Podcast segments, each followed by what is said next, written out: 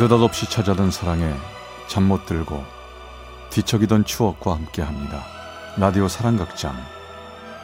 어느 날 사랑이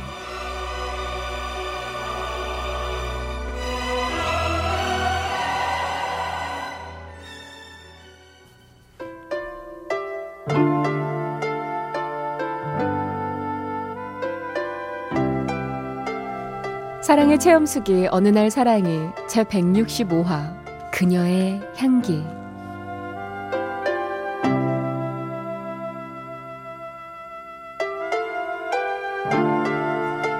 제 나이 26살. 전 군대를 제대하고 대학 4학년 때 복학을 했습니다. 저는 키도 큰 편이고 헬스를 오래 해서 몸도 탄탄한 편이고 여자처럼 예쁘장한 외모 탓에 제 주위엔 항상 저를 좋아하는 여자들이 꼭 있었습니다. 그래서 그런지 어느 순간부터 그걸 당연하게 생각하며 살았죠. 그러던 어느 날 같은 과 후배가 저에게 다가오더니 이러는 겁니다. 저 선배님 요약 정리 노트 좀 빌려주세요 좋아. 어 그럼 노트 빌려줄 테니까 밥 사라. 좋아요 밥 살게요 전 노트를 빌려주고 그냥 아무 생각 없이 한 말이었는데 그 후배는 며칠 후 저를 다시 찾아왔습니다. 선배님 노트 고마워요 오늘 저녁 살게요 거기 학교 앞 레스토랑에서 봐요 야 임마 거기 비싼 데야. 네가 무슨 돈이 있다고 그런 데서 밥을 사냐? 야 됐어 그냥 짜장면 먹을래. 전 선배한테 사는 거 안 아까운데 전 갑자기 그런 말을 하는 후배를 바라봤습니다. 혹시 나를 좋아하는 건 아닌가 하는 생각이 들더군요. 저는 그냥 모른 척 그 후배와 저녁 식사를 하기로 맘먹었죠. 덕분에 오늘 저녁 잘 먹었다. 근데 가져간 노트는 좀 도움이 됐니? 어휴 그럼요 아주 잘 봤어요 근데 저기 선배 어, 왜? 저, 저, 선배 좋아해도 될까요? 너무나 부끄러워하며 말하는 그녀가 귀여워 보였습니다.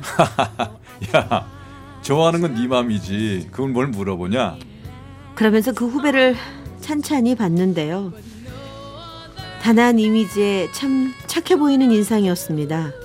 그럼 선배님이 허락했으니까 저 선배님 이제부터 좋아할 거예요. 그렇게 아세요?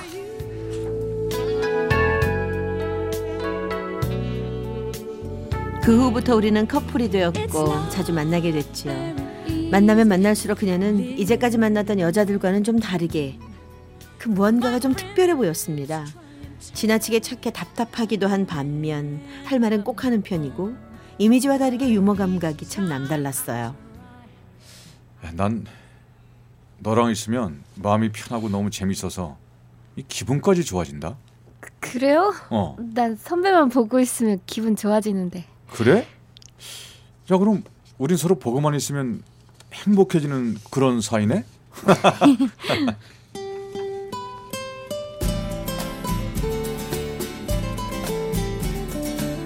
우린 제법 잘 어울리는 커플이었습니다. 시간은 흘러 어느덧 학교를 졸업하고 각각 다른 회사에 취업을 하게 됐지요. 사회 초년생이 되다 보니 우린 서로 정말 바빴습니다. 바쁘다는 핑계로 연락을 잘 못하는 저와는 다르게 그녀는 바쁜 시간을 쪼개 저를 챙겨주고 또 자주 연락을 하곤 했지요. 하지만 전 회사에서 인정받고 싶은 마음이 너무 커서 주기적으로 만나야 하는 그녀가 점점 번거롭게 느껴지기 시작했습니다. 그리고 그녀에게 잘해주지도 못하는 제 자신이 좀 짜증나기도 했죠. 너도 바쁠 텐데 나한테 이렇게 잘해주지 마. 너도 네 일 해. 아유, 괜찮아요. 난 선배 만나는 게 휴식이고 기쁨인데요. 야, 너 무슨 여자가 자존심도 없냐? 적당히 좀 튕기고 그래라. 어? 선배 왜 그래요? 회사에서 무슨 일 있어요? 아니야. 너도 그렇고 나도 그뭐 회사 일에 집중을 해야 될 때란 말이야. 우리 좀 떨어져서 지내보는 건 어때? 네? 아, 아, 아, 아 아니야. 우리 그냥 헤어지자. 그게 낫겠다. 어? 그녀는 말없이 저를 쳐다보더니 금세 고개를 숙이고 소리 없이 눈물만 뚝뚝 흘렸습니다. 정말 어찌해야 할지 모르겠더군요. 전 아무 말도 안 한 채 밖으로 나와버렸습니다. 마음이 좋질 않았어요. 이렇게까지 말할 건 아니었는데. 하지만 이미 엎질러진 물, 전 다 잊기로 하고 제 일상으로 돌아가 버렸습니다.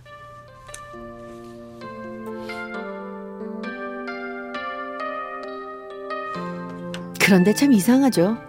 시간이 지나면 지날수록 편한 게 아니라 불안하고 기운도 없고 사는 게 참 재미가 없었어요. 그리고 그 해답을 찾기까지 정말 오랜 시간이 걸리진 않았습니다.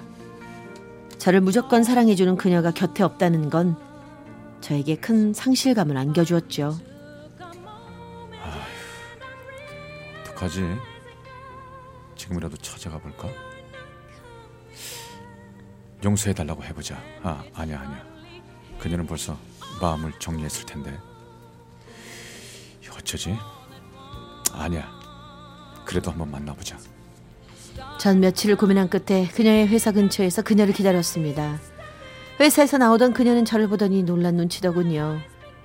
그리곤 곧 모른 척 지나쳐 갔습니다. 전 얼른 달려가 그녀를 잡아 세웠지요. 어, 잠깐만, 잠깐만, 잠깐. 얘기 좀 하자. 얘기 좀 해. 보, 보고 싶었어. 내가 선배만 바라보니까 내가 우습죠? 그래서 오고 싶을 때 오고 가고 싶을 때 가는 거예요? 지금 당장 내 눈앞에서 사라져 버려요.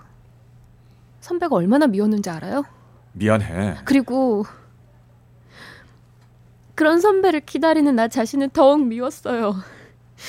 아니 저널 우습게 생각한 적 없어. 다만 항상 곁에 있어주니까 그 귀중함을 잠시 잊었을 뿐이야. 내가 널 얼마나 사랑하고 있는지 깨달았어. 다시는 다신 너와 헤어지지 않을 거야. 그렇게 전 그녀와 다시 만났고 하루하루가 행복했습니다. 그날 저녁도 그녀와 만나기로 해서 나갈 준비를 하는데 전화가 왔어요. 저 미안해요. 오늘 못 만날 것 같아요. 야근 잡혔는데 나 혼자 나 빠져나가기가 좀 그래서요. 그래? 아 진짜 오늘 꼭 만나고 싶었는데. 음, 알았어. 뭐 어쩔 수 없지. 집에 갈 때 조심해서 들어가. 네, 집에 가서 전화할게요. 전 그날 일을 마치고 일찍 집에 들어가 그녀의 전화를 기다렸습니다. 그러나 웬일로 그녀에게서는 전화가 오지 않았고 전 기다리다 그냥 잠이 들고 말았지요. 전 요란한 전화벨 소리에 잠을 깨고 말았습니다. 여보세요? 오빠, 언니가요. 교통사고가 나서요. 많이 다쳤어요. 에? 뭐 뭐라고? 어디야? 어느 병원이야? 전 너무 놀라 병원으로 달려갔습니다. 병원 응급실에 도착을 했고 그녀의 식구들이 오열하고 있었고 침대에는 흰 이불을 덮어 쓴 그녀가 보였습니다. 저는 정신이 나간 채로 그녀의 얼굴을 봤죠. 그녀는 이미 이 세상 사람이 아니었습니다. 전 몸 안의 모든 피가 다 빠져나가는 느낌이 들면서 그대로 뒤로 넘어졌습니다. 그 다음 기억이 없는 채로 그대로 실신해 버렸죠.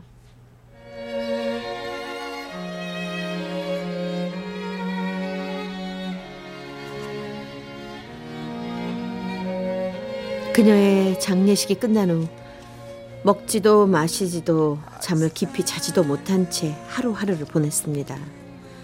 제 앞에서 울고 계시는 저의 어머니가 보여도 밥 한 술 입에 넣을 수가 없었습니다. 아휴, 이러다 너까지 죽어. 산 사람은 살아야지. 제발 이러지 말고 밥 좀 먹어라. 응? 어머니 죄송해요. 다 나 때문인 것 같아서 너무 괴로워. 그런 소리 말고 제발 정신 좀 차려. 야, 부탁이요. 처음엔 보고 싶어 죽을 것 같았는데 나중엔 그녀가 밉고 원망스러웠습니다. 내가 그날 만나자고 몇 번만 더 말했다면 넌 날 만났을 거고 그런 사고도 당하지 않았겠지. 다 나 때문이야. 너에게 해준 게 너무 없어서 이제부터 정말 잘해주려고 했는데 너 없이 못 살게 만들어 놓고 그냥 혼자 가버리면 어떡해. 나를 어떡하라고. 나도 데려가. 당장 데려가. 전 울다 지쳐 잠이 들었고 꿈을 꾸었습니다. 우리는 대학교 때 모습 그대로였고 그녀와 전 푸른 강물을 바라보며 다리에 서 있더군요. 우리는 서로 마주보며 웃고 있었습니다. 그런데 그녀의 표정이 차츰 어두워지더니 저에게 말했습니다. 선배, 나 이제 가야 돼요. 어디? 어디 가는데? 같이 가자. 나 잊어요. 선배 잘못 아니에요. 내 운명이에요.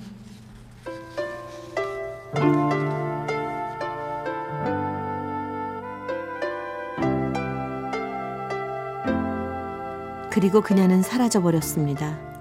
전 꿈에서 깨어나 정신을 차린 후 한참을 울었습니다. 그 뒤로 전 조금씩 조금씩 몸도 마음도 추스르기 시작했고 그녀가 보고 싶어 그녀가 봉사활동한 복지관으로 가서 봉사를 했습니다. 어느 날 그녀의 이름이 적힌 앞치마를 발견했지요.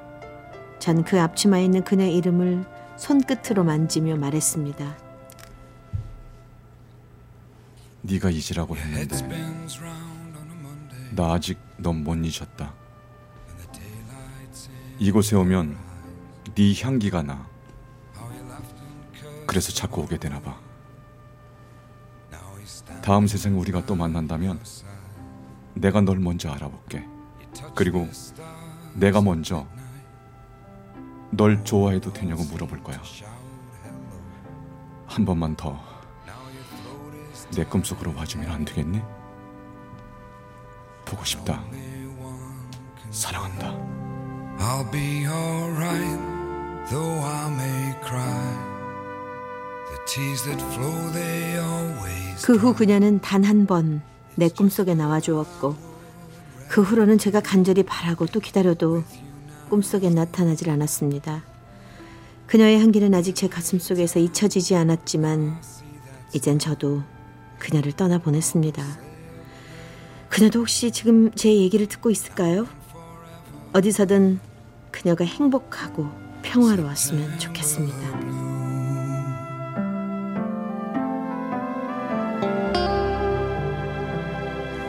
서울 관악구의 문정철 씨가 보내주신 165화 그녀의 향기 편이었습니다.